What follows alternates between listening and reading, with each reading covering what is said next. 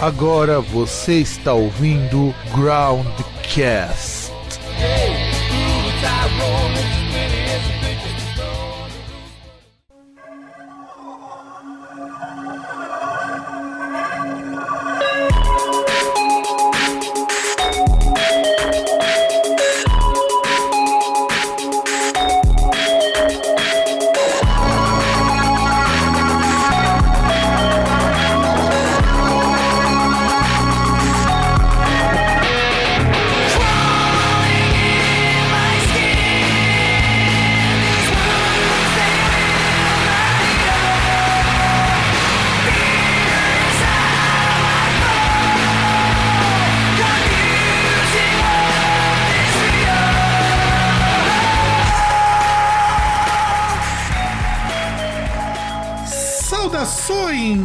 Meus caros quarentenados, estamos com mais um programa Groundcast. Eu sou o Fábio, aqui diretamente de Santo André, e César, dê o ar, dê a graça da tua voz e do seu gritinho másculo e viril. Meu grito? Cara, você compartilha. Ah, você diz o grito de masculinidade? Isso. Ah, tudo bem, deixa eu me preparar.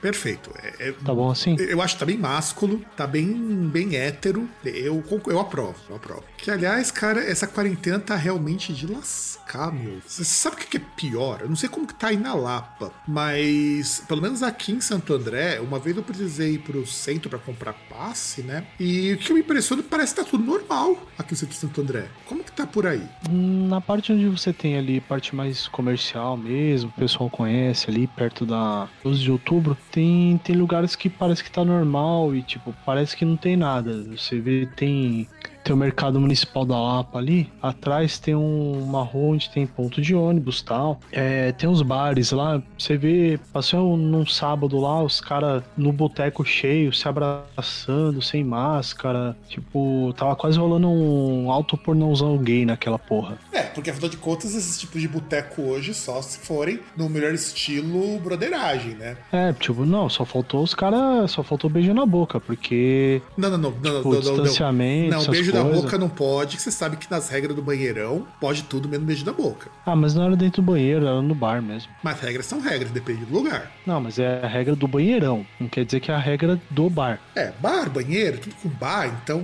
tá, tá, tá liberado. Não, porque pode ser igual aquele esquema, aquela, aquela festa lendária que tinha lá, lá no centro, que... A, a pista era o Dark Room, né? Sim, sim, sim, sim. Que inclusive com o distanciamento social acabou com a vida sexual das baladinhas góticas, cara. Ah, mas do, do jeito que tem tanto reaço agora nas, entre várias aspas, subculturas, né? Então, que deve ter Inclu- de incel. Inclusive, cara, tá aí uma coisa que seria legal um dia de discutir. Eu tenho amigos meus que são góticos, o pessoal do metal que tá meio puto com esse povo reaça, e eu pelo menos penso que seria bem interessante algum dia a gente falar sobre isso. Isso, porque quarentena tá servindo pra te cair muitas máscaras, né? Então, mas eles estão putos com a galera reaça ou com quem fala que tem reaça nesses lugares? Com a galera reaça. Porque, porque é, cai naquele mesmo negócio, né? Você chega lá, você vê um policial que vai abordar um cara negro, vai lá e mata o cara. Aí você fala, porra, a polícia não presta. Ele, ah, então chama o Batman. Não, os meus amigos que estão putos não, não são nesse nível. Então você pode... Ah, então beleza. Você pode ficar sossegado. Inclusive, um deles é a Fox Salema, né? Que sofreu preconceito do caralho por esses bostas. Sim. Então, assim, é, a gente pegou aqui pra falar um pouquinho sobre isso, mas o tema de hoje é um tema que muita gente gosta, que é quando a gente pega discos por década. Só que eu, eu tenho uma sensação muito estranha, porque a, até a gente falar dos discos dos anos oitenta, aliás, os anos dois mil e vinte, eu acho interessante porque... a gente consegue pegar esse período de dez em dez com um número redondo, o que é interessante porque a gente consegue comentar uma década inteira. A gente vai falar dos discos de dois mil, e é foda, cara, porque dois mil até dois mil e três foi a época mais alta da minha adolescência, que eu tinha... Em dois mil eu tinha quinze anos, Em dois mil e três eu tinha dezoito. Então, muitas dessas coisas que a gente vai comentar eu vi de perto. E é estranho. É claro que a nossa faixa de idade dos nossos ouvintes é mais ou menos que nem a nossa. Mas, assim, ainda assim é muito estranho ficar pensando, poxa, pela primeira vez nós vamos falar de um programa de, de época que pegou exatamente a minha adolescência. E, e, digamos assim, o período em que eu mais conheci música antes de ter essa internet e tudo mais. Como que foi essa época pra você, cara, os anos dois mil? Então, foi a época que tive contato com essa parte aí da internet, né, de música... Não vou dizer tanto música digital, porque entraria também C D, né, e C D é uma mídia que já tinha e já era relativamente popular já no fim da década de noventa, mas principalmente que eu tive contato com, com M P três e tal, principalmente a partir de dois mil e dois mil e cinco, por aí, que é a época que tava terminando, terminei o ensino médio, depois fui fazer a primeira faculdade, tentar a primeira faculdade e tal. É, tentei tentar uma das, uma, essa primeira faculdade que também você desistiu, né? Não. Ah, sim, a, a primeira de, de fato eu desisti. Sim, a primeira de fato. Mas desisti não, né? Os caras fizeram greve e eu fui pra outra. Foi, foi simples assim. Tava lá, entrei no curso, os caras entraram em greve, fui chamado pra outra. E aí acabei indo pra outra. Que é o correto, né? É, só que seria bom ter ido pra lá e ter terminado, né? Então, né? Mas a gente sabe que aí são percalços... É, é, é, é que é aquele esquema, né? Aí não tem... Não existe si, né? A gente não sabe até que ponto, por exemplo, entra... Primeiro tem aquelas discussões em relação a, vamos dizer, viagem no tempo, né? Ou coisa do tipo. Deslocamentos no espaço-tempo, que as pessoas dizem que não tem como você mudar aquilo que aconteceu, né? Se você muda uma coisa, de alguma forma, outras coisas vão se alterar também, para que no final aquela linha de tempo continue íntegra, né? E tem outro lance também, que é aquele negócio, não dá pra você ficar falando, ah, mas se isso acontecesse, porque tipo, ah, se tal coisa acontecesse de outro jeito, provavelmente, aliás, esse espaço-tempo aqui existiria, né, se não tivesse essa questão do, desse rearranjo, né, ou seja, basicamente isso que tá aqui agora não existiria, existiria uma outra coisa diferente. Isso se não tiver a questão dos universos paralelos também, né? É, também, pode acontecer, é, tudo, tudo, tudo é possível, né, César? A gente sabe que, que nessas coisas assim, tudo, infelizmente, é possível. Até ou mais, não, né? ou não, né? Ou não, a gente, a gente não pode, vamos dizer assim, prejulgar essa co- isso tudo, mas, enfim, o que na verdade eu acho interessante da gente falar sobre isso é que a gente tá num momento, assim, de revivals, né? E o que quase sempre eu me lembro é que os anos dois mil foram anos, assim, assim bem ruins pra mim em termos de vida, porque eu tinha mudado de escola, eu sofria bullying pra caralho na escola, não era pouco, não. Sofri bullying pra caralho e assim, cara, eu acho que é foda, porque foi um ano em que eu, conhe- que eu conheci muita coisa e que eu passei por muita coisa bosta também. Ah, pra mim nem tanto. O ano dois mil foi, foi quando eu fui tirar minha carteira de motorista, é, que mais... interessante. É, tem esse aí que é um marco, né? Você pegar ali, que até quando eu tinha, tava trabalhando, saí do lugar que eu tava trabalhando, peguei lá a multa rescisória, né? O fundo de garantia e paguei minha carteira de motorista. Pois é, pra você ver como que a gente, quando é mais novo, as nossas expectativas e perspectivas são muito baixas, né, cara? Ah, mas é, é o que... É aquele negócio, né? Você chega lá na idade, é o que você queria fazer, né? Tipo, pelo menos nesse caso, né? Fala, pô, vai lá, tal, faz dezoito anos. É, aquele negócio, você fala, pô, porque não, vou fazer dezoito anos, aí eu vou, vou tirar a carteira de motorista, eu vou ter um carro e vou poder ir pra lá e pra cá, tal, não vou precisar pegar ônibus. Ah, sim, né? E sem contar o seguinte, né, César? Eu tinha, no começo dos anos dois mil, eu tinha catorze anos, e eu lembro que pra mim foi, assim, um período bastante conflituoso.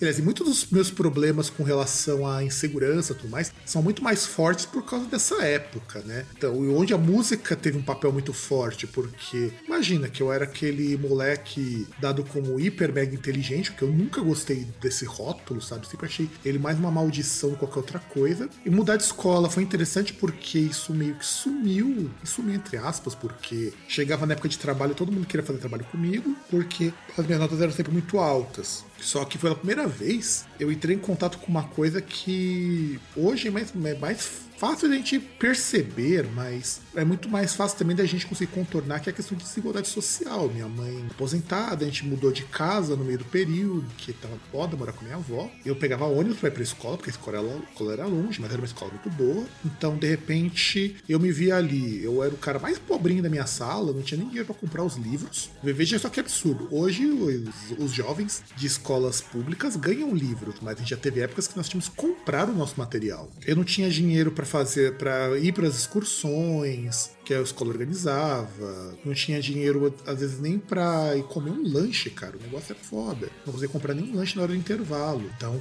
foi um ano assim bastante duro, e, e eu sofria bullying, porque como eu era o cara grandão que não reagia, né, porque eu achava que não valia a pena quebrar nada, e que de certo modo pelo menos me fez ver que todas as pessoas que, me, que ficavam me zoando, eu vi depois se tornaram tudo um bando de pobre coitado, é, é meio foda pensar nisso, mas foi o que acabou acontecendo, não que eu tenha assim, nossa, eu virei professor e fiquei cara pica das galáxias. Foi uma situação que eu sei que é muito mais confortável que muita gente que estudou comigo e que hoje eu sei que tá, que tá dirigindo Uber pra poder pagar as contas. Nada contra quem tem que fazer isso, tá? Pelo contrário, mas é só como comparativo pra vocês verem que era um período bastante complicado e, e não se falava dessas coisas de ah, é, preconceito, discriminação social, essas coisas. Eu tinha problema com isso lá na escola, que eu também sobrevivi, vai, sobrevivi a isso. Independente de tudo, eu sobrevivi a tudo isso daí e, e a gente tá aqui, né? Então, pra mim foi um período bastante conflituoso, mas não foi, eu não posso reclamar que foi ruim. Foi o período que eu mais escutei música nova, eu comecei a gostar mais ainda de heavy metal e de outros estilos, tudo nesse período dos anos dois mil até dois mil e dez, que é quando eu me efetivei como professor, vai. Então, nesse período de dez anos, muita coisa aconteceu na minha vida. Tive muitos problemas de ordem pessoal, inclusive. Um amigo meu, nesse período, também morreu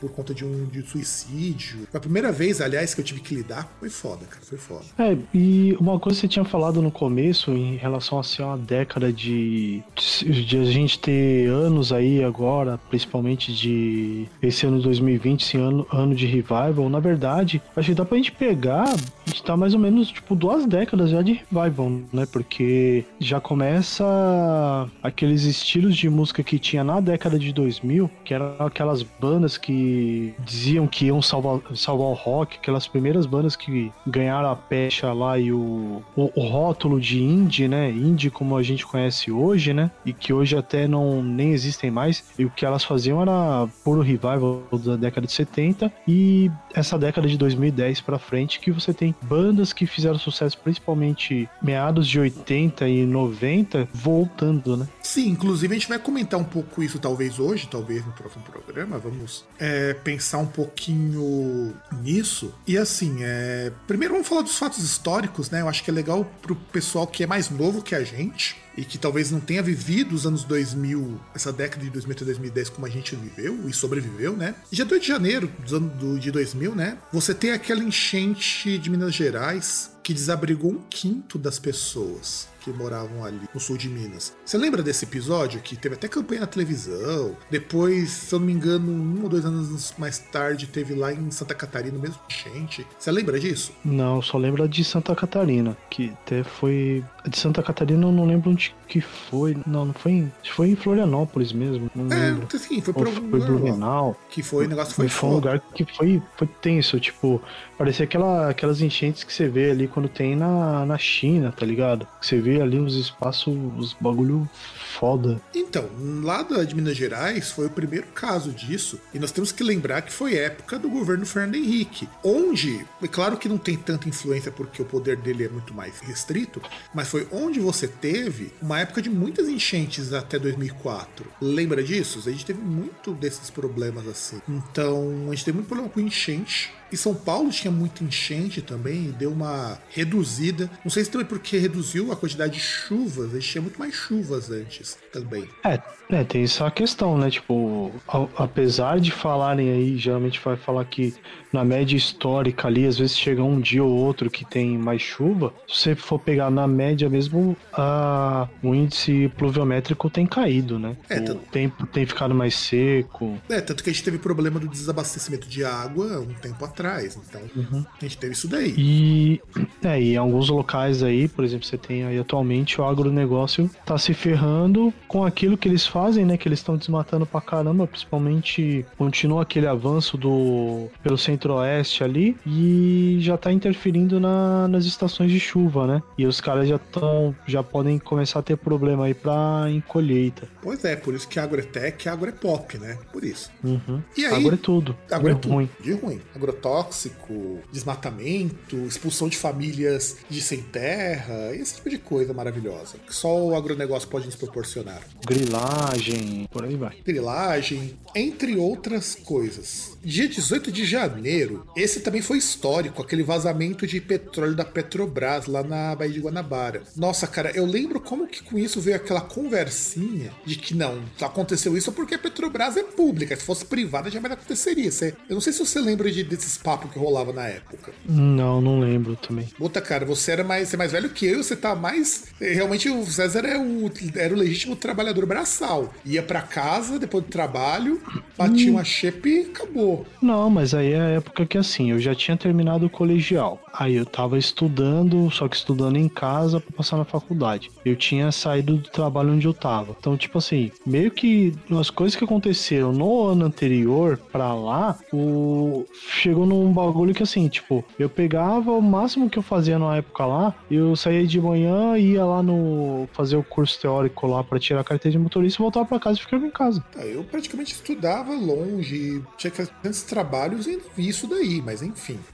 Só, só depois que, tipo, pegava às vezes e levava o meu irmão pra escola, levava o meu irmão pra escola, buscava ele na escola de carro, mas tirando isso, parte assim de comunicar com o mundo exterior é só aquelas coisas que você tem, tipo televisão e tal. Mas internet, eu também, nem cara, eu também, cara, eu só fui ter internet em não, casa em dois mil e três. Não... não, então, mas aí que tá, mas você saía, eu, eu não, porque tava nesse, nessa parada, tipo, ficava em casa, estudava, tava lá na, naquele lance de pegar a carteira de motorista e assim, não tava trabalhando na época também. Aí nós tivemos, no dia dezessete de fevereiro, a, a, esse daqui, se você não souber nada, cara, realmente tá, vai estabelecendo uns tabef. Lançamento do Windows dois mil. E, não, bicho, claro que eu sei, primeiro... Que sistema operacional bosta, cara. Ah, cara, vou fa- vamos falar uma coisa, ó. Primeiro, o sistema operacional da, da Microsoft, que pelo menos questão de segurança funcionava. Porque não sei se você lembra, no Windows noventa e oito, por exemplo, você vai lá, você quer configurar a senha no computador, você colocava a senha. Aí ele chega lá, você ligou o computador, iniciou o sistema, ele pede a senha. Se você desse E S C, ele entrava normal. Sim, altas vezes eu fazia isso na E T E C, de entrar nos então, computador no... dando E S C. E, e você entrava com um privilégio administrativo, normal. Esse não, esse tinha um sistema de login mesmo. Ah, tanto que o Windows noventa e oito era engraçado, porque esse era o sistema, o sistema dos computadores da sala de informática era tudo Windows noventa e oito. Só que o do servidor era dois mil e, e não tinha.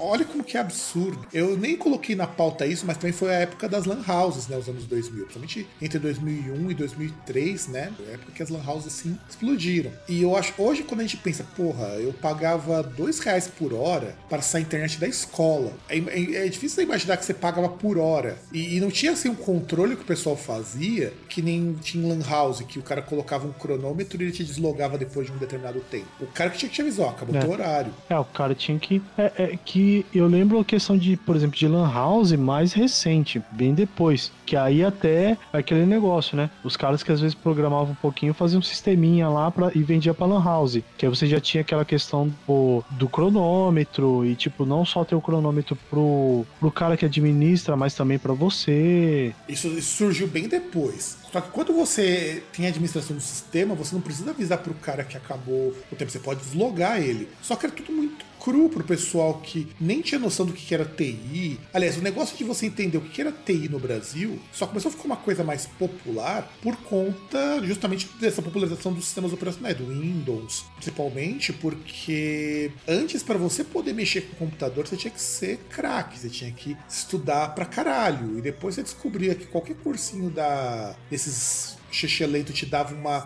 um certificado que você sabia um pouquinho de T I, os caras começaram a entupir o mercado. E aí hoje, basicamente, T I virou mato, né? Pelo menos eu não sei. É, naquela, não sei como que seria isso. Naquela mas... época também, também era um pouco, porque qual que é o problema? Você fica. Você fica refém de, assim, de quem, de quem dá o preço ali, né? Por exemplo, a pessoa que vai dar o preço ali pro cara e o cara paga, né? É aquele negócio.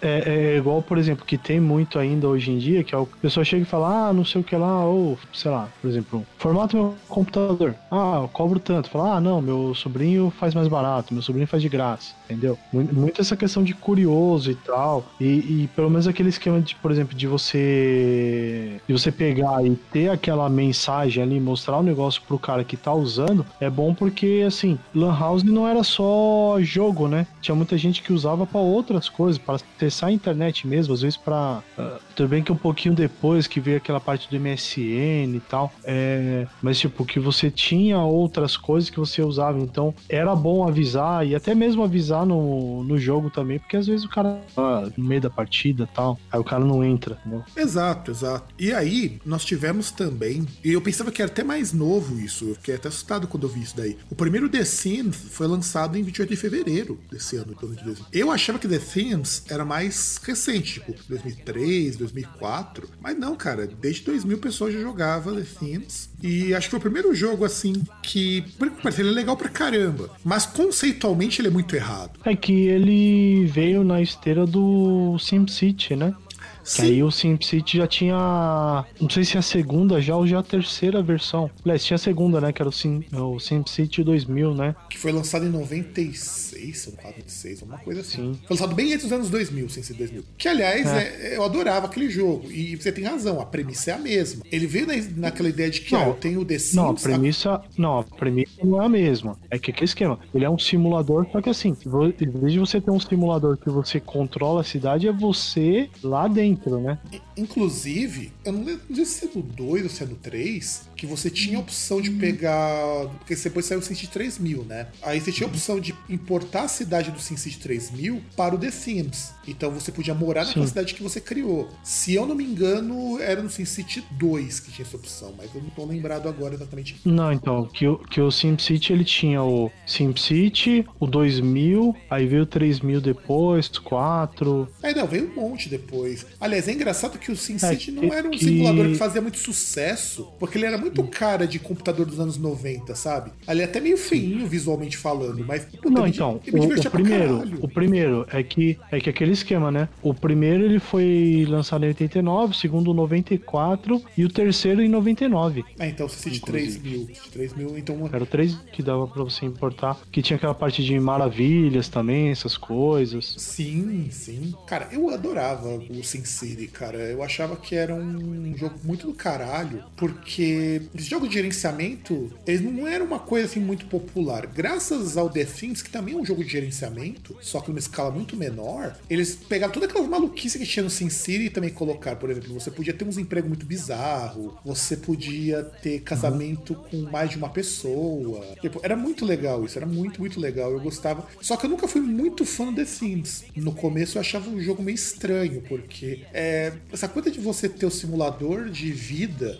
que depois o pessoal tentou fazer com o, o Second Life, que o Second Life é um The Sims online, né? Para pensar. E é muito mais... É que o, o seco, é que, é que o Second Life, assim, uma das coisas, a primeira que ele é, introduzia era que, aquela questão que era tipo meio que um... aquela perspectiva de primeira pessoa, né? Sim. Ou de terceira pessoa, tipo, de você tá... Porque mesmo o SimCity, você tem aquela visão... Isométrica. De cima, né? É, isométrica. isométrica. Então, no caso, ele tinha aí, no caso, até por, por questão de imersão, você tinha aquela visão assim do personagem, igual você tinha de jogo normal, tipo um, um first person shooter e coisa do tipo, de sim, você sim. ter aquela visão ou por trás do, ou até dos adventures, né, você ter a visão ou por trás do seu personagem, ou mesmo a visão do ponto de vista dele, né. É, ou no máximo uma versão três quartos, que a gente chama, que é aquela visão que ela é meio de lado, ela parece com a isométrica, mas ela é muito mais perto, você não tem uma noção do todo, você só tem aquele recorte ali. Sim. E o Second Life, ele existe até hoje. A ideia do Second Life, eu acho que ela era mais interessante porque você tinha a oportunidade de ter shows no Second Life, você tinha a chance de você ter eventos ali que eram bem... A ideia era bem interessante nesse sentido, só que Sim. não vingou. O pessoal achava que ia vingar. Mas a ideia era bem legal, é. eu achava é, que, bem legal. Que, é que na época do Civilization ali, eu gostava do Civilization e tinha também o... Aliás, Civilization não, tinha o SimCity e tinha o Civilization também. Gostava pra caramba, principalmente o dois. É, eu gosto do Civilization pra... Inclusive eu acho o Civilization mais interessante nesses, nesses gerenciamentos do que o próprio SimCity. Ah, é, então, é que a, a perspectiva dele ele é, ele é um pouco diferente, mas o bom é que, tipo, a questão do, do conteúdo, do background de história, principalmente. É, exato. De você entender a, a trajetória humana, entendeu? Principalmente essa parte de tecnológica, né? Exato. De, de, que você... Que, que é bom que é isso, que você entendia que aquele negócio... Você via que... Ah, mas pra eu ter tal coisa, não é simplesmente, ah, eu quero ter tal coisa. Eu tenho que pesquisar, eu tenho que ter um trabalho antes de ter aquele negócio pronto, né? Não, verdade. Que dava verdade, pra entender, ter essa, essa noção, né? Tipo, porque, porque assim, parece que aquele negócio, a gente olha hoje em dia, assim, dependendo, tem, tem gente que vai nascer aí e vai achar que, porra, sempre teve celular, sempre teve internet, computador, sabe? E é uma coisa que, por exemplo, pra gente, é, é um negócio que a gente viu essa transição, né? É igual, por exemplo, você vai pegar, às vezes, sei lá, uma pessoa que tem um avô ali de oitenta, noventa anos, oitenta, noventa? Talvez um avô de oitenta, noventa anos, dependendo de onde ele nasceu, ele pegou a época que ele viu a transição de quando as pessoas andavam só a pé e a cavalo para andar de carro. Uhum, exato. Que também é um, um, um lapso, assim, uma, uma quebra, talvez posso dizer, uma quebra de paradigma, assim, muito importante, né? Um, um ponto, assim, de... Caramba, de ruptura, ponto de mudança, assim, muito... É, um ponto de ruptura, assim, muito, muito drástico, assim, algo que mudou... Que,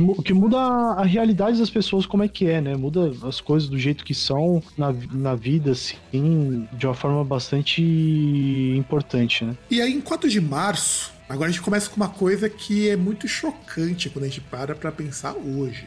Lá no Japão foi lançado o PlayStation dois. E você sabe o que, que é o mais legal? O PlayStation vai aparecer também aqui em outras listas. A gente vai comentar conforme ele for aparecendo.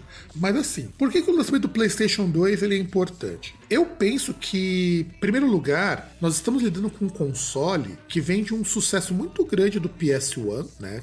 Que é como ficou sendo chamado. Antes era só PlayStation, depois passou a ser P S um. Que foi o primeiro console a bater o Nintendinho em vendas. Então você tem que imaginar que até um tempo atrás o Nintendinho era o console mais vendido. Ele vendia até mais do que o S N E S. O que mostra, por exemplo, o seguinte. O, mas assim, por muito pouco também, viu? Por uma diferença assim, um pouco menor. É, mas o S N E S vendeu um pouco menos. E tem muitas razões para isso. Você tem um mercado de games que começa a evoluir. E quando o PlayStation dois entra, você tem uma mudança. Primeiro que os jogos de videogame para P C e para videogame começam a ficar muito parecidos. Porque antes você não tinha assim uma, um jogo tipo Quake, um Duck Nukem, que funcionasse bem no console. E a partir do PlayStation dois, depois do Xbox, você passa a ter uma diferença que... A única diferença que vai existir dos jogos de videogame para P C é que você tem os jogos de estratégia que para computador funciona muito melhor por causa de mouse e essas coisas, mas jogo de ação, jogo de estratégia, aventura, jogo de R P G, principalmente por causa do Japão. Aí surge o PlayStation dois. E o PlayStation dois se torna o videogame mais vendido da história. Eu acho que muita gente que joga videogame há tanto tempo quanto eu, quanto você, César, acho que jogou muito mais do PlayStation dois do que qualquer outro console. É, eu não joguei porque eu nunca tive um. Tipo, nessa época eu tinha um PlayStation um. Eu não tinha o PlayStation também, mas eu joguei muito P S dois, cara. Eu não, cara. Eu, eu não consigo lembrar quantas vezes eu joguei. Eu, inclusive, era, era uma coisa que eu queria fazer agora até, que era pegar e, tipo, falar... Ah, não, eu lembrei porque que eu, não, que eu nunca fiz isso. Que eu falava assim, puta, vou pegar um dia, eu vou ter uma grana boa, eu vou começar a pegar esses consoles assim e ir colecionando. Pegar os que eu já tenho, colocar pra funcionar, aí comprando, tipo, às vezes acessório, controle, porque, tipo, só tem um... comprar outro controle e, tipo, ir baixando, conseguindo jogos pra jogar. E eu falava, porra, queria comprar o PlayStation dois também, que nunca tive e tal. Só que, né, como falta o, o aquele pequeno detalhe, né, então não, não rolou isso ainda. E não sei se vai rolar. Não, pequeno não, detalhe importante.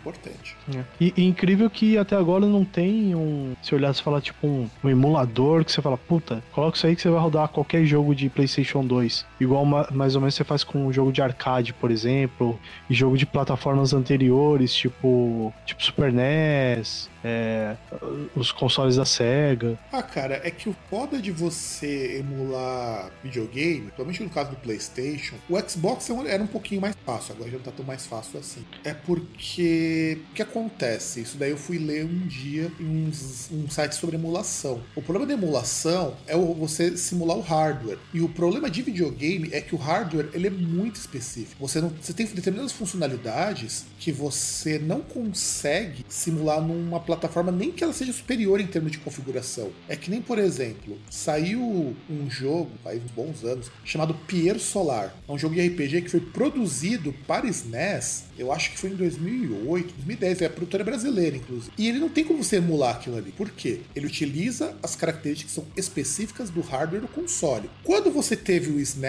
S, você... que quando começaram a surgir os primeiros emuladores, acho que já estava no PlayStation dois, quando os emuladores começaram a ficar funcionais, ficar melhores, você já tinha toda uma biblioteca de jogos e uma arquitetura muito conhecida. A partir do PlayStation, a arquitetura ela é tão fechadinha e você começa a trabalhar com um problema com gráficos, porque a placa de vídeo do PlayStation é uma placa dedicada para jogos e é uma coisa que você não consegue transpor. É complicadíssimo transpor isso sem dar bug. A mesma coisa acontece com o Nintendo sessenta e quatro. O Nintendo sessenta e quatro foi o primeiro videogame de sessenta e quatro bits na real. Você só começa a ter videogame de sessenta e quatro bits depois a partir do PlayStation quatro, pra você ter uma ideia como o negócio era parrudo. Nem o PlayStation dois. O PlayStation dois, ele era uma, uma arquitetura... trinta e dois. trinta e dois, e era uma arquitetura foda. trinta e dois? Era uma arquitetura de trinta e dois bits. Não, trinta e dois não. Sim, ele era de trinta e dois. Não, ba... não, inclusive... trinta e dois não, pô. Sim, senhor. trinta e dois, César. Barramento trinta e dois bits. Vem com essa não. Que ele utilizava um chip chamado Emotion Engine, que trabalhava com trinta e dois, em trinta e dois bits. Não, tem, não, vem, não vem com chorumelas aqui pra mim, não. Inclusive, se você, as pessoas ficariam muito espantadas de saber que o hardware do PlayStation um era pouca coisa melhor que o do Mega Drive. Por exemplo, o negócio é foda. É que, é, é que no caso, assim, a grande, o grande diferencial aí na, em relação ao PlayStation foi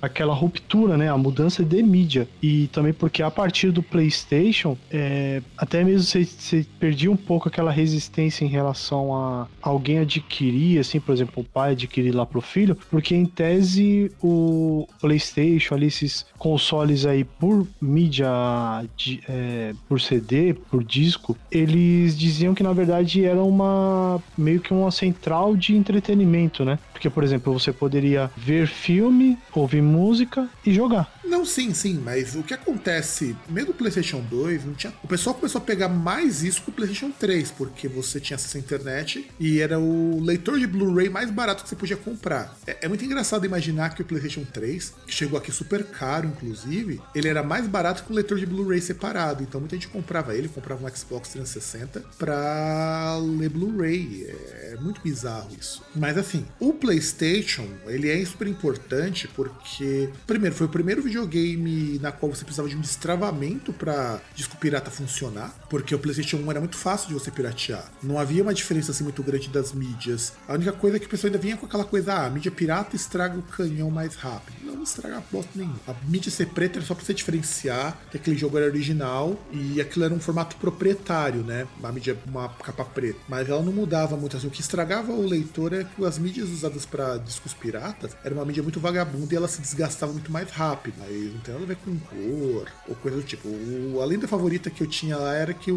a mídia dourada do PlayStation dois era que fudia direto com o canhão de laser. Não era bem assim. E aí, vamos continuar aqui no dia sete de março. Teve aquela declaração histórica do João Paulo segundo, na qual ele pede perdão pelos dois mil anos de crimes da Igreja Católica. Inclusive pela omissão ao massacre dos judeus lá na, na Segunda Guerra Mundial. Inclusive, Inclusive saiu uma, uma matéria esses dias falando como que a Igreja Católica ajudou o nazista a chegar na América Latina. Eu acho que isso já diz é, muita não, coisa, né? Não só isso, né? Porque mu- muitos padres ali que, que, por exemplo, exemplo, ou auxiliavam ou simplesmente em relação a aquilo que os nazistas faziam, né? É que é mais ou menos a mesma coisa que tem hoje, né? Que, tipo, você tem vários padres aí que vão lá, que atuam com, com, com as pessoas, principalmente populações vulneráveis, como população de rua e tal, e aí você tem uns arrombados aí que se acha cantor e que quer fazer propaganda pro excelentíssimo senhor presidente, né? Excelentíssimo filho de uma puta. Pois é, pois é.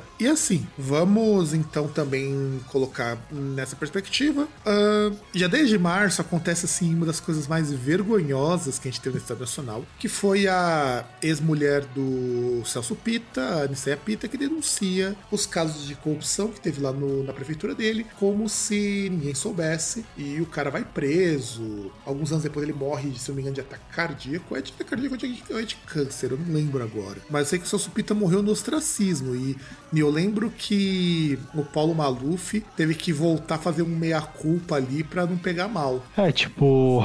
O, o, o papo do Maluf foi muito engraçado porque era aquele negócio, né? É, porque seu Pitta não for um bom prefeito, nunca mais votem em mim. E depois ele teve que voltar, chegar lá e falar, tipo, é, é não deu, né? Tipo, ele, ele foi pior, tipo, ele roubou o tanto e, tipo, é, não funcionou. Nem no meu slogan dá pra encaixar ele, né? Exato. Tanto que a Niceia Pitta só denunciou o cara porque ele não tava pagando pensão. Aliás, é, né? Não pagava pensão, ameaçou ela de morte e o negócio foi feio. Mas então... eu, o filho também, né? Sim. É, ela e o filho lá, os dois, nossa, odiavam o cara. Mano. O cara tinha perdido o mandato. Saiu até aquela coisa do escândalo dos precatórios. O negócio foi, foi feio. Sim. Então ele tem, teve três ações contra ele, e ele não pôde se candidatar à reeleição nesse ano dois mil, porque a rejeição dele foi lá pra cima. Que, aliás, isso a gente percebe que foi de caso pensado. A moça foi denunciar o Celso Pitta porque tava em época de eleição, ele ia tentar a reeleição e melou e fez muito bem, embora a prefeitura de São Paulo ainda, ainda não, não, não, foi, não conseguiu andar de, com boas pernas, embora elegeu a Marta Suplicy, que foi a melhor prefeita que você teve de poder um dia. Melhor até do e que o Haddad nesse sentido. Por incrível que pareça, melhor até do que o Haddad. Não, mas, porra, bilhete único, cara. Só cito isso. Bilhete único. A parte de trazer bilhetagem eletrônica, um negócio que, mano... Assim, é, é, aí tá outra coisa que é foda, porque, tipo, galera que é mais nova não vai lembrar, mas, cara, você tem que andar com passe de papel, tem que ficar usando dinheiro toda hora pra poder pagar passagem. Você tem aqueles bilhetes, sei lá, de integração de, de trem, ônibus, metrô, que você, tipo, você passa o negócio no trem, depois você vai lá, você entrega pro motorista, pro cobrador, sabe? Aquelas coisas arcaicas, assim, tipo, é. E acabou tudo, tá ligado? Você tem um bagulho que, tipo, você vai lá, tem tudo dentro. Não, você quer ver o que é melhor? Ela legalizou as peru ilegal, cara. A frota de ônibus de São Paulo, é numa época, melhorou muito por causa disso. N- não é nem questão, tipo, legalizou, tipo, é, integrou o negócio no sistema de transporte, porque não é igual ao Rio que tem as perua, tá ligado? A- aí mudou pra você chegar num ponto que você tem micro-ônibus, que é um bagulho que tem os seus problemas, vai ter lugares ali que vão ter problemas, como tem problemas em relação a ônibus, de ônibus velho, sujo, que não tem manutenção, mas tipo, o, o sistema de transporte nessa parte, se você compara aí, é anos-luz diferente do que a gente tinha, tipo, quinze, vinte anos atrás. Não, nem que você tinha dois anos antes, cara, do, da Marta entrar, sabe? Os dois anos antes o transporte era... Não, bem... não, não, não, então, não, não, tô falando, então, quinze, vinte anos atrás, quinze, vinte anos contando a partir daqui, ah, sim, que sim. Da época que ela foi eleita, entendeu? Que era, que era um negócio, sabe, se eu não me engano, acho que não tinha nem a questão, porque, por exemplo, o, os ônibus, se eu não me engano, eles têm um tempo de dez anos para serem usados, né? Sim. Eles têm, inclusive nos ônibus tem lá a data que eles começaram a rodar, né? Ou a data que ele tem que encerrar. E tipo, naquela época não tinha, cara. Ah, sim, eu já peguei alto ônibus zoado. Eu lembro quando eu sim. morava em São Paulo, eu fazia catequese no Brasil, eu morava no Tatuapé. A gente tinha duas maneiras de voltar para casa. Ou a gente andava, andava pra caralho, lá da Casa Lute até a estação, e ainda tinha que pegar um ônibus no Tatuapé, porque eu morava perto da Tuiuti, mas assim, não era perto do, do centrão do Tatuapé. Ou eu podia pegar o Carrão, Terminal Carrão. O Terminal Carrão, ele me deixava perto de casa, porque tinha uma avenida perto lá onde eu morava, era só descer no ponto e andar tipo cinco minutos. Rapaz, uhum. Pegar aquele ônibus era uma bosta, mano, porque ele era quebrado. Eu, teve uma vez que eu quase vomitei, porque a suspensão tava zoada Eu não sei se já chegou a andar, César, em ônibus sem suspensão, que ele chacoalha, parece um liquidificador. Uhum, tô ligado como é que é. Então aquele ônibus ali, inclusive essa linha nem existe mais. Eu pegava aquela linha e, e eu, e eu assim, uhum. eu pegava quando eu realmente... Primeiro, ela, ela passava quase do lado de onde eu precisava, de onde eu fazia catequese. Eu ia junto com a minha tia, normalmente. E minha tia falou, Fábio, vamos, você quer ir de ônibus ou você quer ir de metrô? Eu falei, ah, vamos de ônibus, né? Um ônibus só, né? Não conhecia, nunca mais peguei aquele ônibus. E, e olha que era a época, assim, já... A C M T C já não existia mais, né? Não tinha nem a desculpa de falar que era... que era público, né? Exato, exato. O Maluf já tinha acabado. Já tinha operação com, com, com... Já tinha operação com concessão, né? Sim, que inclusive é aquilo que eu e minha irmã a gente fala. Foi a maior bosta que o Maluf pôde fazer, dentre as grandes bostas que ele fez, foi ter tirado o ônibus do poder público, porque antes você pagava, ó, pra quem é jovem e não vai se lembrar, no começo do Plano Real, uma passagem de ônibus custava tipo trinta centavos. Depois que, que privatizou, foi por concessão, um ano depois, você tinha uma passagem que era de sessenta e cinco, ela foi quase uns cinquenta, no período de quase quatro anos. É, subiu bastante. E no, num salário mínimo que você tinha lá, chegava na época tipo oitenta, cem reais, né? Sim, sim, que era o que minha mãe ganhava. Minha mãe ganhava... Eu acho que nessa época que houve essa mudança, que era na época do Lula, eu acho... Eu ainda morava em São Paulo, eu ainda morava em São Paulo. Eu acho que minha mãe ganhava tipo oitenta e cinco reais de salário. No começo do Plano Real, minha mãe ganhava sessenta reais de salário. Parece meio absurdo pensar nisso, mas essa era a realidade, crianças. Essa era a realidade, então... E, e, e naquela época, tipo, sessenta reais valia sessenta reais. Hoje, se você for comparar, sessenta reais vale, sei lá, doze. Exato, o que já mostra também que ainda é muito baixo, entende? As pessoas têm que ver o quão Sim. baixo era. O que eu ganho hoje de salário seria considerado um salário de playboy. E... Sim. E, e eu validei uma coisa aqui, o PlayStation dois era cento e vinte e oito bits, tá? Ah, como também era o Dreamcast. Não, senhor. Processador principal, processador de trinta e dois bits. O que eles faziam era somar todos os processamentos pra chegar em cento e vinte e oito, mas não era cento e vinte e oito, não. Vai lá nas especificações, você vai ver que é buffer trinta e dois bits, pode procurar. Não, Emotion Engine, cento e vinte e oito bits a duzentos e noventa e quatro megahertz. Então, mas esse não era o processamento principal, César. O não, dele... o processador, o C P U, pô. O processador dele era ainda de T dois. O que acontece, tanto é que eu lembro uma das discussões que eu tive com um amigo meu, o cara era ratão de essa parte de processador, ele falava o seguinte, o primeiro videogame de sessenta e quatro bits foi o Nintendo sessenta e quatro, e só no PlayStation três que os videogames alcançaram isso, porque eles faziam umas contas muito loucas pra chegar no processamento. O Emotion Engine, ele, quando foi lançado, ele foi lançado ele é um processador de trinta e dois, só que o processador mais alto, você não tinha nem processador de sessenta e quatro no mercado pra vender. Ó, tá escrito aqui, ó, no próprio, quando ele tá falando sobre o processador, o processador, ele tem um, um caminho de cento e vinte e oito bits por dentro, mas ele operava quatro vezes de trinta e dois, César. Não, não, não. A questão aqui das operações, ó, que é aquele negócio que ele tinha... Ele era paralelo, era um processador paralelo. A performance dele, tipo, mas ele, que mas são ele... seis vírgula dois bilhões de operações de ponto flutuante, mas né? ele, mas ele de... na verdade Verdade, de operações de trinta e dois bits, mas não, não quer dizer que o processador é de trinta e dois. Não, mas ele é, nesse sentido, ele é um processador de trinta e dois. Ele é um processador de trinta e dois que rodava quatro vezes trinta e dois, por isso que ele chegava no cento e vinte e oito.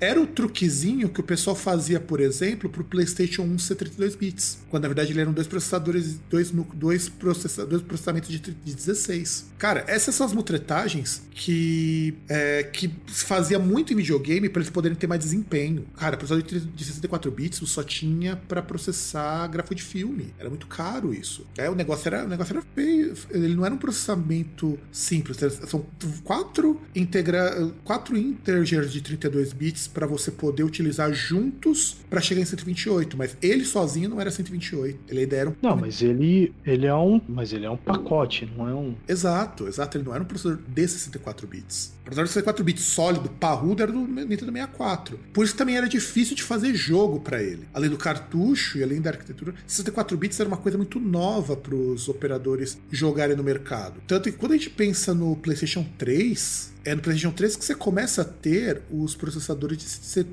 e quatro bits. Que é onde não, os... não, não, mas aí você tá falando, não, mas aí tem uma coisa. Uma coisa é você ter as operações, aí você ter o processador, outra coisa é você ter o endereçamento de sessenta e quatro bits. Ele não tinha, ele não era... Instruções. Um, ele não era um processador... Uma coisa você ter as instruções, outra você ter o endereçamento, por exemplo. Aí você tem interação com a memória, né? Que aí é, é até aquele mesmo esquema em relação, por exemplo, de por que que você não podia ter... Qual que era o sistema? Acho que era um Windows X P com quatro gigas de RAM, porque na verdade ele, ele ia até três. né? três e um pouquinho, ele não conseguiria... Por exemplo, se você colocasse quatro gigas de RAM no, no Windows X P, ele só leria três. Ou no Windows sete de trinta e dois bits e tal. Não, sim, sim. Mas mesmo assim, ainda assim o processador do PlayStation dois não era processador de sessenta e quatro. Ele foi, era forçado para trabalhar como se fosse, mas ele não era. Porque se você comparar com os processadores... O do Dreamcast, inclusive, foi um processador, um processador muito bom para a época. Porque ele foi lançado quase... Foi lançado bem antes do PlayStation três. Ele era um processador muito bom. Ele dá um salto de evolução muito grande.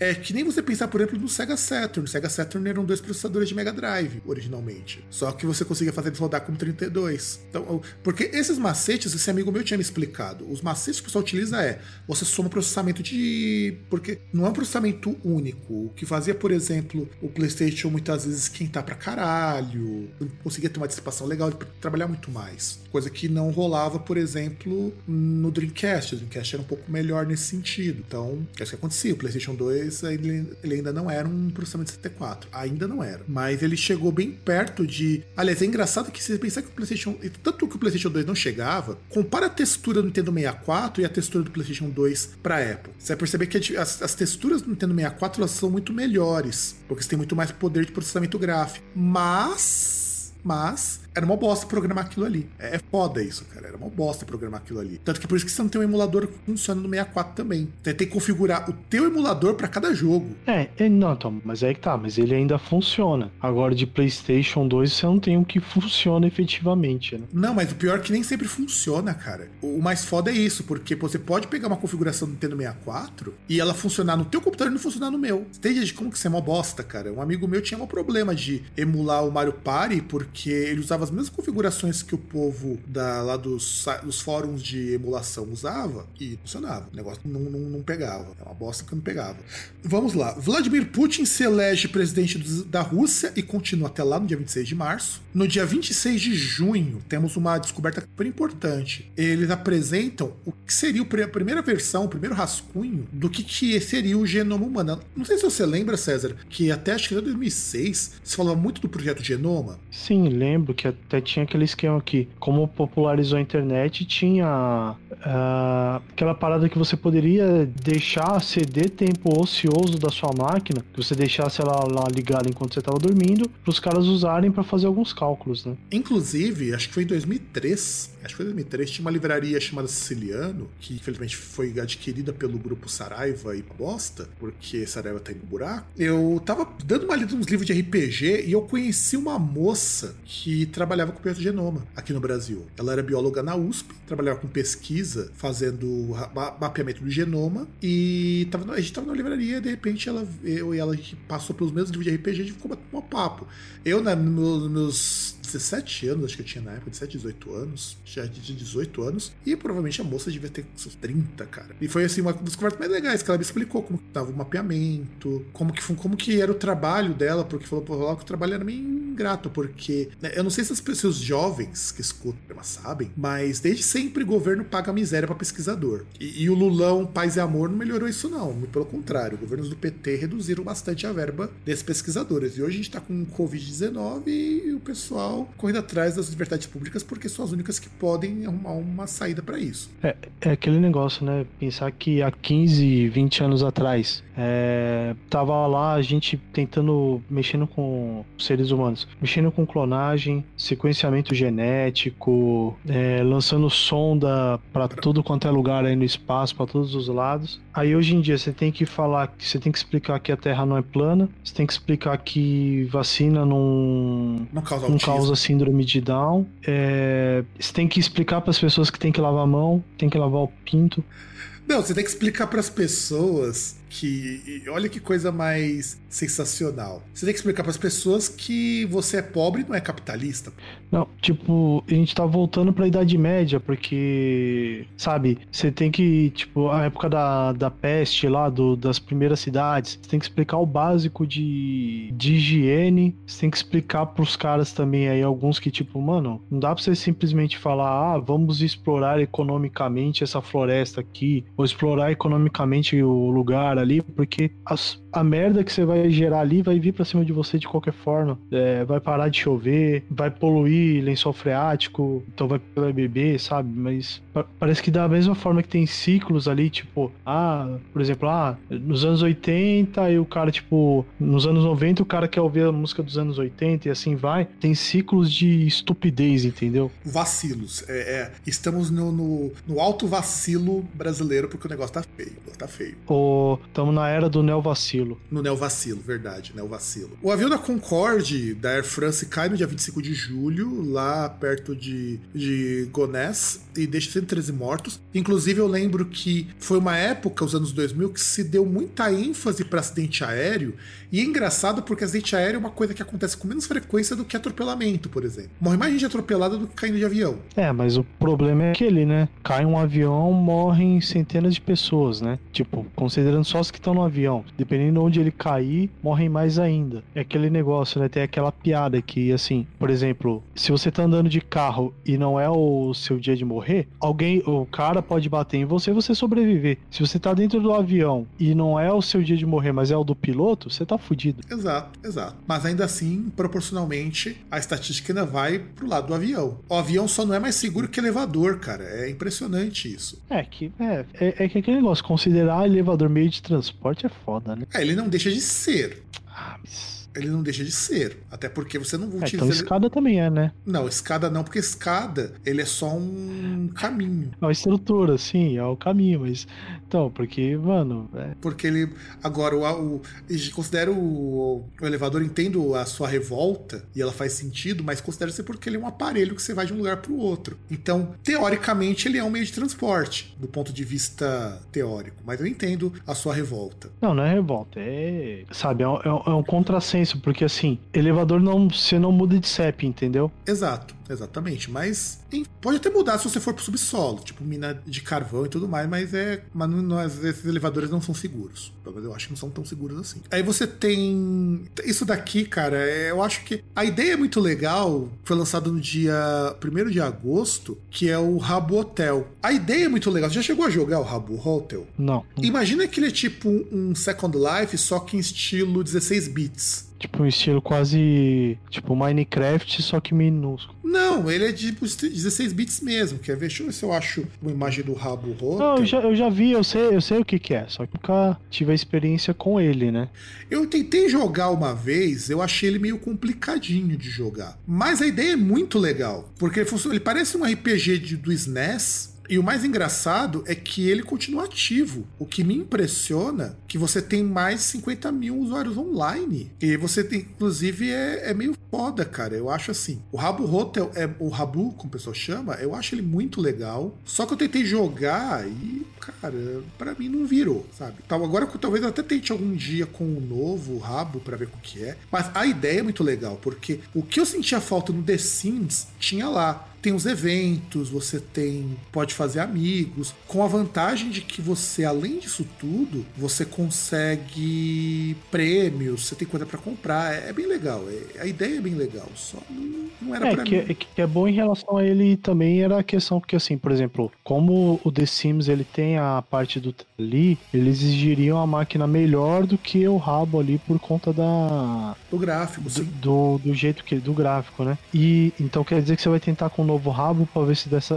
dessa vez dá certo? Talvez, talvez, talvez. Que horrível. No dia sete de agosto é lançado o DeviantArt, que eu acho um dos sites mais legais e que ajudou muito designer a montar portfólio. E você acha muito trabalho legal no DeviantArt. Eu achei muita coisa legal. Conheci gente que vendia coisa, vendia foto, vendia calendário. E dá uma graninha boa, viu? Agora, ainda mais agora que o dólar tá valendo mais, que lá você só compra em dólar. Você imagina que muito artista, e vale até hoje, mas hoje você tem outros sites que são melhores em termos de organização, mas a comunidade do DeviantArt ainda é muito, muito forte. Tanto que, por exemplo, eu conheço gente que conseguiu fazer capas de C Ds, porque o foi procurado via DeviantArt. A cosplayer também, muita, muita foto, partes que conseguiram na época no DeviantArt, sim. Sim, sim, sim. Bem lembrado, a comunidade cosplayer também foi bem ajudada pelo DeviantArt, porque eu acho muito, muito legal a proposta de você montar um portfólio online. Então, para quem era fotógrafo, era muito bom. A gente tá pegando uma época que você disputava com o Fotolog. E de repente você tem um lugar onde você... Tá certo, ele não era tão agradável de você ter uma foto do dia para poder olhar e tudo mais. Mas você tinha a oportunidade de montar portfólio, de organizar por tema. Era muito melhor nesse é, sentido. É, então, você podia montar álbuns e tal. E você podia também colocar... Às vezes, por exemplo, material para maior de dezoito também, que tinha sinalização e tinha o controle, então sim, sim, sim. Se a pessoa tinha menos de dezoito anos, não tinha acesso. E você podia, por exemplo, vamos supor, você é fotógrafo e você também é ilustrador. Você podia mostrar seus desenhos, seus desenhos e suas fotos separadas. Era muito organizadinho pra época. Então eu acho que ele era uma coisa que uhum. melhorou muito pra servir de vitrine pros designers, fotógrafos, pra artista digital. Inclusive, muito artista digital cresceu por causa dele. Aí vamos falar de coisa ruim? quatorze de setembro, por causa da virada pros uhum. anos dois mil, a Microsoft lança o Windows M E. Você quer falar alguma coisa sobre ele, César? Chamado Windows Millennium. É, Millennium Edition. Então, você tava falando mal do Windows dois mil, do... do estava reclamando do Windows dois mil, sendo que o Windows Millennium era uma grande bosta, cara. E, sim, ele era... Na verdade, o que acontece? Tudo bem, o Windows dois mil não era um Windows X P, entendeu? Mas... Exato, que é inclusive o melhor Windows que eu já usei até hoje, depois do Windows dez, cara, porque nunca tinha problemas muito... Até que ele era meio não, bugadinho. Não, acho que o Windows sete é melhor que o X P, hein? É, mas ele dá muita incompatibilidade. Assim, você, você lembra... pegar todo... Você lembra que no começo era mó difícil de você então, atualizar hardware, de atualizar driver, que depois eles foram corrigindo. Ah, sim, mas eu tô falando, no geral, quando já tava consolidado, se você cruzar, tipo, a questão em relação à usabilidade, é, interface e tudo... No geral, o, o Windows sete, ele é, tem uma experiência mais fluida, mais agradável até do que o Windows X P. Sim, não, isso com certeza. E tinha um problema no Windows sete que o pessoal reclamava muito da barrinha que do iniciar que tinha sumido, né? O que eu não via nenhum problema. Na escola a gente utiliza o Windows sete nos computadores e eu acho ele muito bom. E ele rodava em hardware razoável, você não precisava ter um hardware muito parrudo. Tanto que meu computador antes de, desse daqui era um computador meio bosta e ele rodava um Windows... É, sete numa boa. Meu netbook rodava Windows sete numa boa e ele não era um dos melhores. Só que o Windows Millennium Edition, aliás, o que foi essa bosta, né? Vamos falar um pouquinho do que foi essa bosta? Então, a única coisa que eu, a última coisa que eu queria comentar antes é pro ouvinte que tá aí desde o começo. Antes a gente gravava, eu gravava num computador de dois mil e três que rodava o Windows sete. E devia rodar liso. É, mais ou menos. Rodava aí com um giga e meio de RAM. Então, se você consegue um sistema profissional que roda com um giga e meio, você vai com o sistema funcionando legal. E sabe o que é o mais foda do M E? O M E é, era pra ser um Windows noventa e oito melhorado. Era, né? Mas por que que ele, inclusive a interface dele, usava uma interface parecida com o Windows dois mil, só que era um negócio que bugava muito. Primeiro, ele era extremamente instável. E eu lembro que o problema era... Ele, dava, ele era incompatível com quase tudo. Porque também acontece um problema...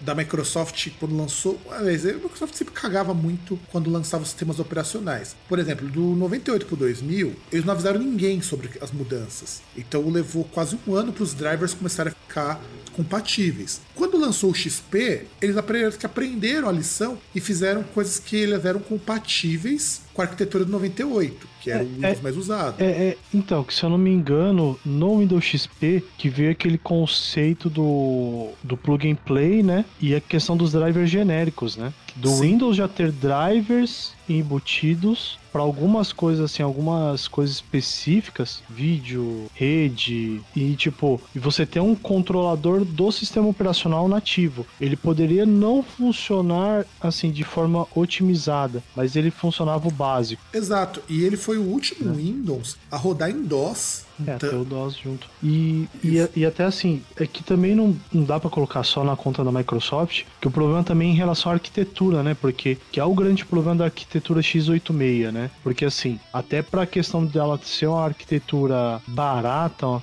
uma arquitetura que pode, que pode ser popularizada, você tem essa questão de você não ter lá muito padrão, né? Vários fabricantes que podem produzir componentes pra aquela plataforma. E aí, aquele negócio, como todo mundo pode fazer, aí você, porra, você tem que sair catando ali, né? Tipo, ah, porque a minha placa é... Quem fabrica é a empresa de Taiwan, a placa de vídeo, o, a minha memória da outra lá, é sul-coreana, que é outra empresa que não tem nada a ver. A minha placa-mãe, a minha placa-mãe é japonesa, sei lá. E aí já viu, né? É, coisa que reduziu bastante com o lançamento da plataforma de sessenta e quatro bits, né? É que, assim, meio que você...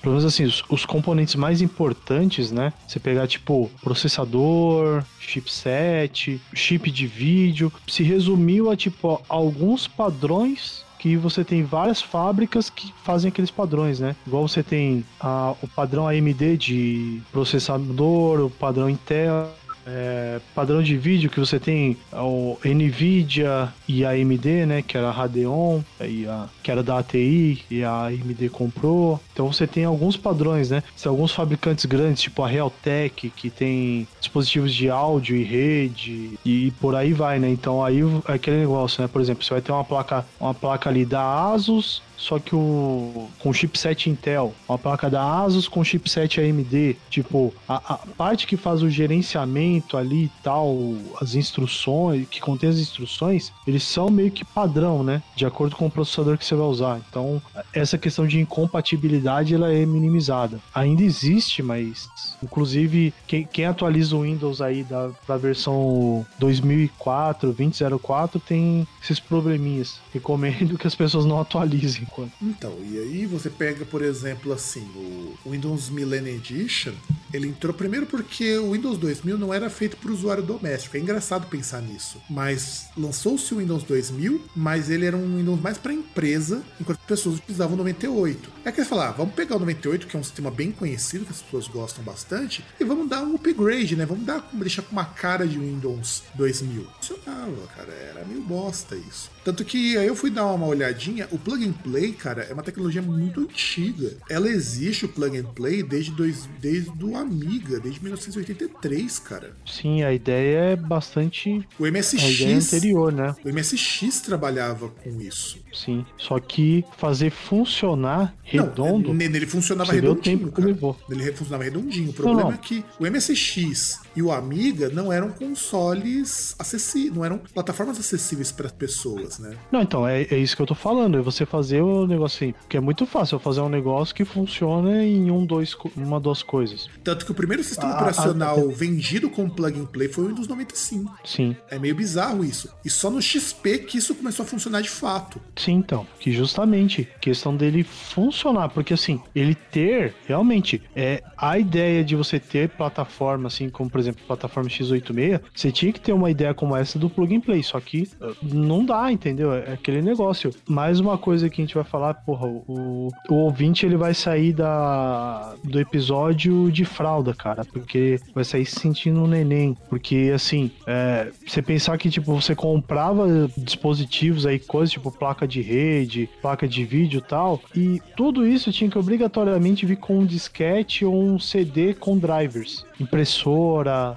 quando, veja, veja, quando não era integrado, que o mais comum era que isso tudo fosse integrado. Não, mas mesmo quando não era, principalmente você pegar, por exemplo, impressora, essas coisas, você tinha que comprar com, com e tinha que vir com drivers, senão você não conseguia usar. Exato. Até porque, até porque a internet era uma ideia remota, tipo, de você, ah, eu vou entrar no site e baixar driver. Cara, eu lembro que pra você usar uma impressora, você tinha que configurar a porta serial e existia a possibilidade de não funcionar. Sim. Porque porta serial, eu já tive um computador com porta serial, a gente usava muito pra jogar videogame, porque era uma porta muito boa pra colocar é, joystick. Antes de você ter a U S B sendo popularizada, que é, é tanto dois mil que você tem U S B popularizada, essas coisas todas. Dia vinte e seis de outubro, a Sony lança o PlayStation dois nos Estados Unidos. Isso é importante, porque a partir daqui você começa a ter jogos em inglês. Então, os jogos ficam mais acessíveis em termos de linguagem pra gente. Porque enquanto ele era só japonês e não existia esse conceito de jogo multilocalização, porque hoje não faz muito sentido hoje um jogo de console, por exemplo, ter só inglês, ter só japonês, ter só alemão. Ah, que... Não só não só jogo de console, né? Você tem um jogo que ele não tem a possibilidade de você ter multi, multi idiomas, né? Apesar que, sei lá, é, eu, eu sei que é legal você ter o jogo ali localizado e tal, mas tem jogos assim que você olha, tem trabalhos questionáveis. Apesar que, por exemplo, vou citar um exemplo aqui que era muito legal a, a questão de localização antigamente, que era a série Max Payne. Eu tenho Max Payne três aqui no computador, é muito bom. Só que o Max não, Payne três, a localização é meio bosta. Não, tô, mas tô falando o um e o dois, cara. Principalmente você pega o dois, assim, a voz, o, um negócio que lembrava meio... meio John McClane, sabe? Sim. Meio aquele esquema de filmes tipo Duro de Matar. Porra, é muito bom, cara. Não, e o Max Payne três, o, no Brasil, os caras falam com sotaque espanhol. É muito engraçado isso. Pois é. Porque os caras não, têm então, uma, o... uma parte do jogo que se passa no Brasil. Sim. É, em São Paulo e no Rio, né? Sim. E o pior é que os caras vieram pra cá pra dar uma estudada, mas nem pra contratar um brasileiro pra falar, né? Mas o jogo é legal. O jogo é legal e o trabalho de localização dele é muito bom. É. Eu gosto desse trabalho de localização. Tem do World of Warcraft, que é muito bom também. Tem, os jogos da localização ficou muito boa, mas dois mil não se pensava nisso. Não existia localização. Localização era um sonho. Não, então, a, a, até porque é um... Era, você imagina o custo, né? Porque, tipo, você teria que pegar a pessoa. Se você não consegue no lugar onde é produzido o vídeo, ou, ou, o jogo, você tem que pegar a pessoa, deslocá-la, país de origem, pro país onde está sendo produzido o jogo, pra ele trabalhar lá. Tipo, se você já pensa em relação, por exemplo, já é meio difícil às vezes você mudar de, sei lá, de cidade pra trabalho, imagina você mudar de país pra fazer um trabalho. É, hoje você ainda pode fazer de casa, né? Então, é, mas ainda assim, a ideia que a gente tem de uma indústria de games pode parecer também muito estranho, porque sempre teve Nintendo, Sega, depois Sony, mas a indústria de videogame como a gente conhece hoje, ela é coisa de tipo uns dez anos, não é algo, algo antigo, algo novo. É uma indústria que o cara gasta, por exemplo, sei lá, trinta milhões pra fazer um jogo, que é um orçamento de um filme bom já. Essa coisa é muito recente, quando os triplo A, todos esses conceitos são muito recentes, de coisa de uns dez, quinze anos no máximo. Antes os jogos eles eram mais baratos, inclusive a ideia de produzir um jogo era uma coisa muito menor e com muito mais tempo de produção. Então por isso que, por exemplo, as versões demoravam pra sair. O Final Fantasy sete, eu lembro do PlayStation um, levou quase um ano pra sair em inglês pra popularizar o jogo. E as pessoas viravam em japonês. O negócio era foda, foda. Aí você tem, no dia trinta de outubro, que a gente vai comentar depois nos discos, o U dois lança o All That You Can Leave Behind, que vende doze milhões de cópias com o single Beautiful Day. E é interessante porque é o U dois voltando pro mainstream stream esse disco. Não sei se você lembra, mas o U dois, embora seja uma banda nativa há muito tempo, não era uma banda gigantesca como é hoje, antes desse single. Não tô querendo dizer que era uma banda pequena, não era. Uma banda grande já. É mas... que, na verdade, teve um, um hiato do U dois. Isso, na exato. Década de... no meio da década ali de noventa, né? É, meio que a banda tinha acabado nessa época, se a gente parar um pouco pra pensar. É, é que, que também por conta da da repercussão também do disco anterior, né? Que tinha o Pop lá, que não foi muito bem recebido ali por muitos fãs, porque é aquele negócio, né, como era um disco que tinha elemento eletrônico e tal, e tinha aquela questão de década de noventa, tinha aquela coisa de ser, das pessoas quererem ser muito puristas, de, de não misturar estilos, né? Exato, exato. Sem contar que você tem, por exemplo, o U dois, ele é lembrado muito pelo Joshua Tree, né, cara? Que é um puta disco. Sim. E o Joshua Tree é um baita de um disco. E aí você tem o Joshua Tree, aí você tem o Rattler and Hum, que é um disco bom também. Aí você tem o Action Baby, e depois você vai ter, e, então quer dizer, você tem uma sequência de discos muito bons, aí tem o Zuropa, que não é lá essas coisas, mas ok. E entra o Pop, cara, que é um disco que tem uma recepção, no geral, muito baixa, e a banda só foi lançar disco depois sete anos, sabe? Foi, foram sete anos que a banda não lançava nada. E olha que o disco vendeu bem, viu? O Pop. Só que a banda ficou sete anos sem lançar nada. Então, depois de sete anos, a banda voltou pro mainstream. E é engraçado porque eles lançaram o Pop numa época em que o eletrônico já era mais presente no rock. Já até comentou isso nos discos de mil novecentos e noventa. Tanto que, no geral, as pessoas gostavam e não gostavam desse disco. É, era uma reação bastante estranha.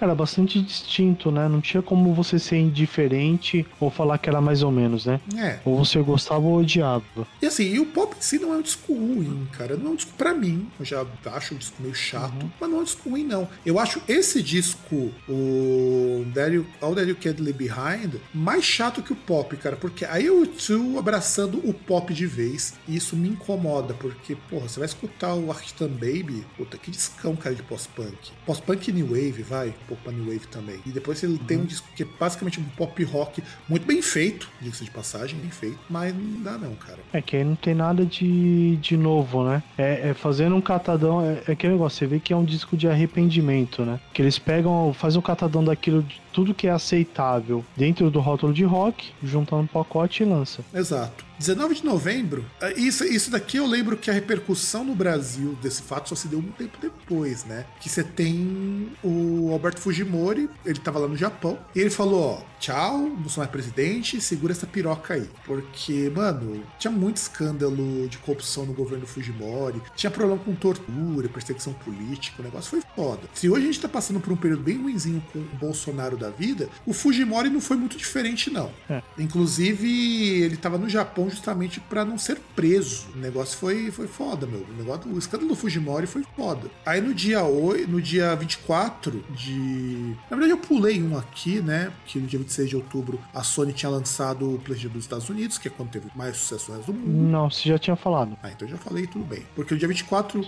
videogame é lançado na Europa, só que a Europa nunca foi um mercado assim muito explorado pra videogame. Hoje tá um pouco melhor, mas tipo, só pra como comparativo, você tem que imaginar se os Estados Unidos você vendia, sei lá, trinta milhões, no Japão você conseguia uns sessenta, proporcionalmente porque até é maior, e na Europa você conseguia dez. O nosso mercado de videogame no Brasil é maior que o europeu e quase tão grande quanto o americano. Por isso que você começou a ter localização de jogo em português brasileiro e não em português de Portugal, por exemplo. Até porque o português brasileiro é o correto, né? Mas você sabe que pra estrangeiro, o nosso português é melhor pra aprender, mesmo a gente seguindo menos regra formal do que o português lusitano, porque para o... É que... Quem não tá acostumado com português, é mais fácil de você ouvir português brasileiro. É que o... Tudo bem que é sotaque, mas... Mas, assim, o português de Portugal é muito travado, sabe? E, e, e sem contar que já tem uma dificuldade também, porque o, o português pessoa, eles são muito literais, né? Eles, por exemplo, aquele negócio, é, você chega pra um português e fala pra ele, você pode me... Você chega pra, oh, você pode me falar que horas são? Ele, ele chega, posso, e cala a boca. Mas você sabe que é mais ou menos sabe? Isso, se você perguntar em inglês, tá? Se você perguntar em inglês, é, por exemplo, could you say me what, a, what hour is? What não, hour não, não, mas is? Aí você vai perguntar, é. É, que você vai perguntar de outra forma, mas... Então, sim, mas ah... o português lusitano é a mesma coisa. Você tem outras maneiras de perguntar isso, porque é engraçado você pensar que o americano, que o europeu, eles são muito literais com muita coisa, e é característica da própria língua deles. Uhum. Então, por exemplo, se você chegar para um português, pode ser para um americano, pode ser para um alemão, e falar, ó, daqui cinco minutinhos eu tô indo aí, primeiro ele não vai entender o que, qual que é a diferença de cinco minutos e cinco minutinhos, tudo bem. E ele vai realmente acreditar que em cinco minutos você vai estar é meio foda isso, foda. A gente, a gente do português aprendeu a subverter esse, essa lógica e ele é interessante pra gente depois entender outras coisas. E aí, vamos pegar a última notícia assim, da, da cronologia, que no dia três de dezembro começa um período meio bosta nos Estados Unidos, que é a eleição do George Bush. Que ele vence... George Bush filho. E George Bush filho, que vence o Al Gore numa eleição fraudada. Sim. E o pior não é isso, o pior foi comprovado que houve fraude e beleza, houve fraude. Não, então, o Al Gore mesmo aceitou muito bem isso aí.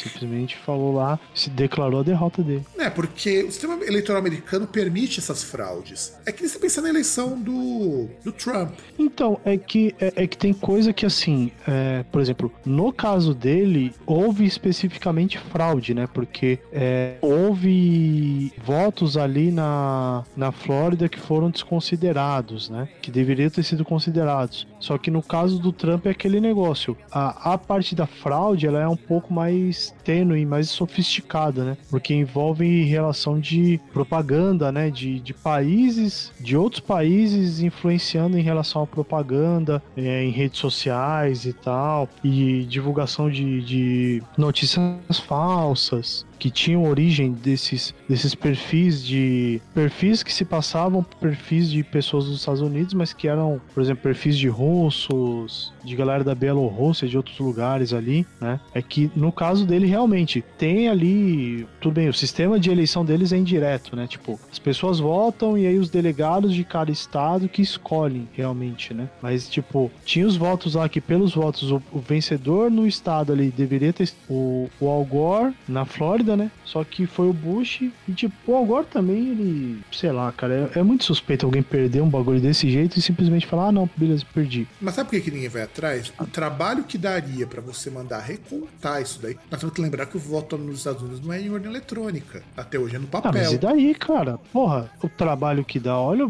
é o cargo, porra, é o cargo dele, é, é, o, é o cara hoje mais ou menos, mas na época era o, é, ser o cara mais poderoso do mundo. Mas ainda assim o trabalho provavelmente pra ele não compensava, sabe? É, você tem que pensar sempre... Ah, não sei, cara, é, é outra coisa, é como, como eu disse em, em um ou outro episódio aí atrás... Um, um republicano nada mais é que um democrata com cara fechada, cara. Também. Não também. Muda muita coisa. Também, também, isso eu concordo. É, é, é um branco rico, só que a diferença ali é uma ou outra, entendeu? Aliás, um branco rico e homem ainda por si. Então, por isso mais um branco rico, né? Que aí você tem algumas distorções, né? Tipo Hillary Clinton, Barack Obama, mas em, no fim ali é quase a mesma são, coisa. São as suas concessões, né? Vamos dizer que é distorção, são as concessões é. Em nome da representatividade. Mas enfim... E aí, sim, pra gente poder então chegar e encerrar esse programa, vamos falar da única morte de artista que teve nos anos dois mil. Claro que não teve só essa morte, mas é a única que pra nós é relevante, que foi a morte do Wilson Simonal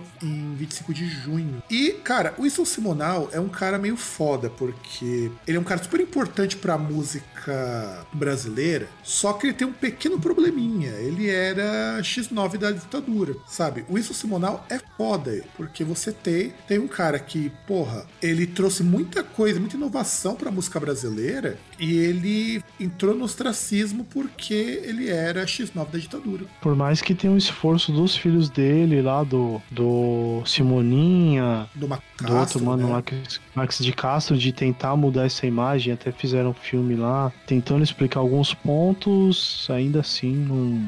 Não, e eu queria, eu precisava rever esse filme, porque eu acho ele bem interessante, o filme do Wilson Simonal, porque uma coisa, os filhos dele têm razão. O ostracismo dele dá muito mais por racismo do que por qualquer outra coisa. É, porque, por exemplo, é aquele negócio, lembrando o nosso episódio anterior sobre cancelamento, dá pra se dizer que o Simonal foi cancelado, mas, por exemplo, o Roberto Carlos não foi. Exato. E o Roberto Carlos, ele era muito mais... tinha muito mais perfil de colo- colaboracionista do, do regime militar, tanto que ele não escondia isso em nenhum momento e ele tá aí ainda. Exato, sem contar que o seguinte, o Wilson Simonal tá certo, ele nunca se arrependeu de ter sido um informante do D O P S e tudo mais, e muita gente da M P B, puta, depois que acabou a ditadura, principalmente, deu um foda-se pro Wilson Simonal, tanto que ele, tanto que ele já fez churrascaria pra poder pagar as contas. Você tem que imaginar que alguém... É, que aquele, é, é que aquele negócio, né?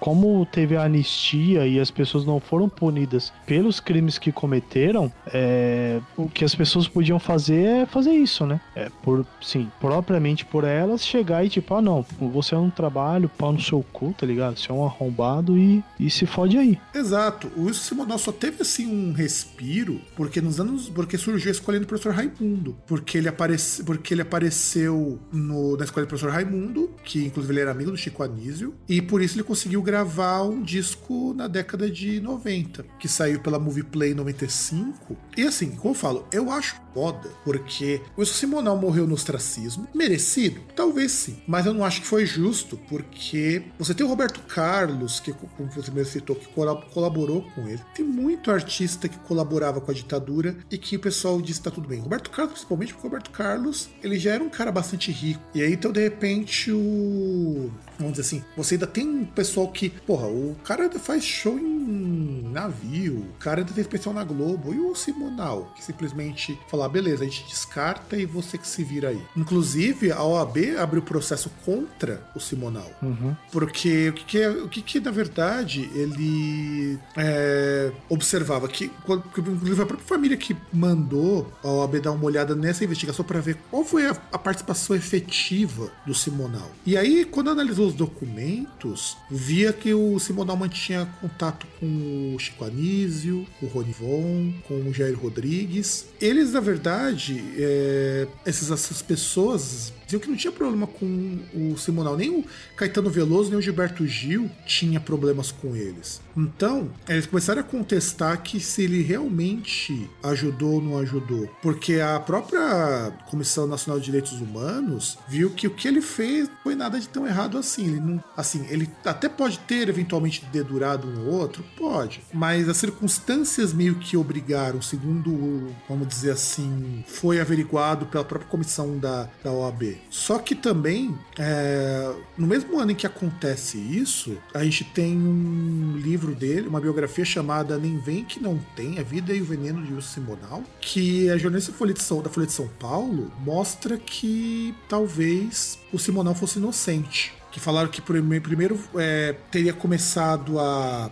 torturar o Simonal e eles inventaram que uma pessoa ali que eles capturaram foi denunciada por ele. E ao mesmo tempo em que a própria Folha de São Paulo, de onde vinha o Marco Preto lá, que era jornalista, começa a dizer que, olha, não é bem assim. E houve um processo que, de setenta e seis que verificou que ele era colaborador. Então tinha um documento para isso, dizendo que ele era colaborador. E aí tem essas duas versões. Será que ele foi um colaborador? Será que ele não foi? Será que ele foi forçado a colaborar? Esse é o tipo de coisa que a gente nunca vai saber, mas os artistas caíram de pau, o público caiu de pau, porque, imagina você dizer, você era um dedo duro da ditadura que torturou tanta gente. Pode parecer estranho, mas no final da ditadura, pelo menos pra maior parte das pessoas da época, não era assim um período legal de você citar que alguém era colaborador. Muita gente que era colaboradora sofreu alguns reveses aí, mas o do Wilson Simonal foi mais pesado. É que a gente tem que lembrar também que militar é, quer, quer um, um tipo de ser humano covarde, é militar, né, cara? E, tipo, principalmente quando tem aí um regime de exceção com poderes irrestritos, né?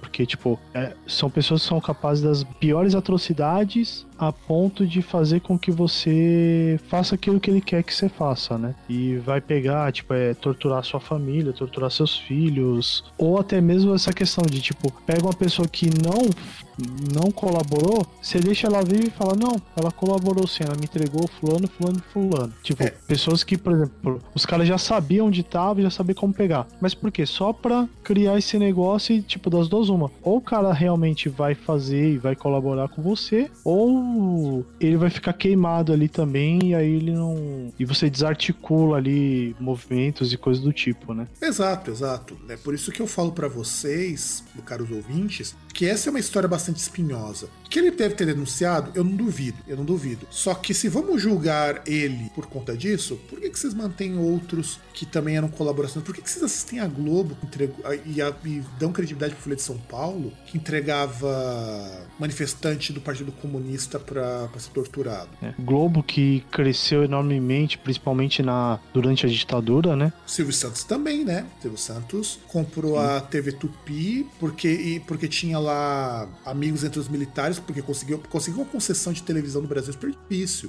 Tem que ter muito dinheiro para ter uma concessão de T V. Então ele conseguiu uma concessão de T V de uma televisão que foi uma empresa que foi posta abaixo por conta de um incêndio, que até hoje também aconteceu em, em situações muito suspeitas aquele incêndio. Não tem que dizer que foi criminoso, mas é muito estranha a forma de você ter a maior emissora do Brasil queimar e, e hoje virar a terceira, né? A T V Tupi conseguiu ser a, conseguiu o fato de ser a maior emissora do Brasil, muito antes do surgimento do, do Grupo Marinho e dessas coisas. E, o, e você tem também a Globo, que inclusive também teve problemas com a ditadura. A Globo é um, é um caso muito engraçado. É uma emissora que ajudou muito com a ditadura, mas a ditadura também caiu, no, caiu contra a Globo, porque teve novela censurada, teve notícia censurada, o negócio foi foda. Ah, mas tá dentro do pacote, né? Tipo, o que que é? Ah, teve um negócio censurado, mas ela cresceu pra caramba e, e, e bastante, assim, se, se beneficiou muito muito mais do que se prejudicou por conta do regime. Exatamente. E bom, gente, nós estamos aqui há mais de uma hora só para falar do contexto histórico dos anos dois mil, porque eu acho que é legal a gente situar vocês aqui. No próximo programa, a gente vai falar o que, que era os anos dois mil em termos,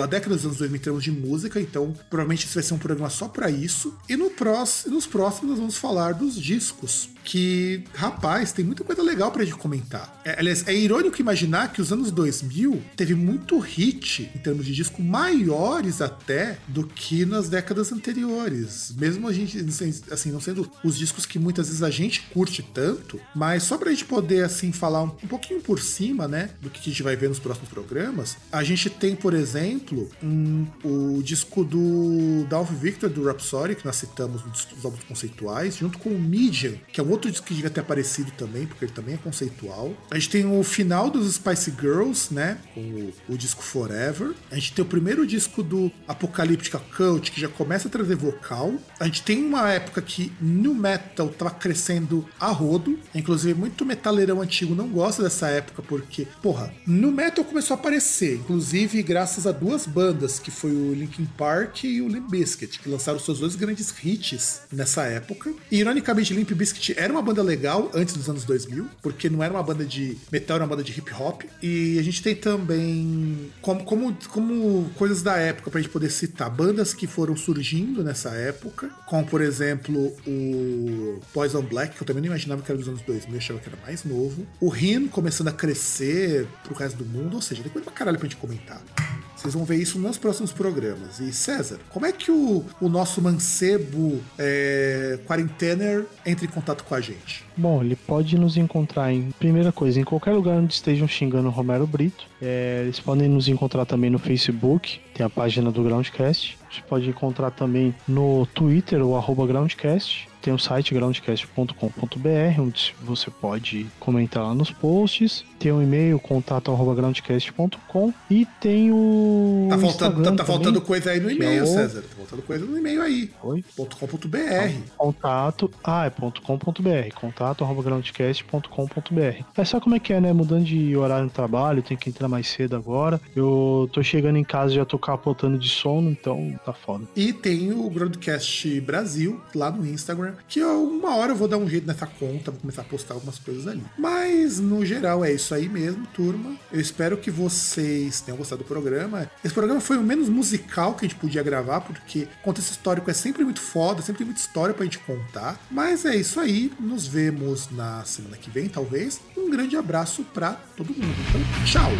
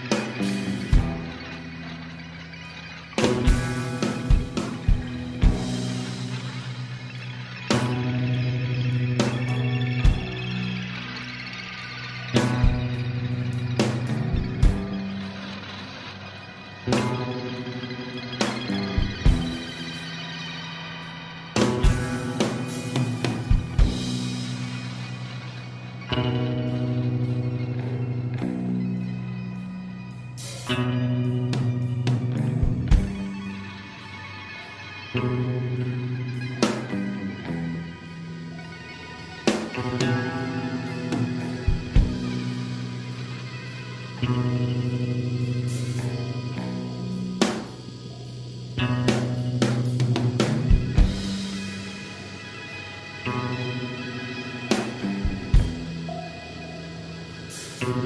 you.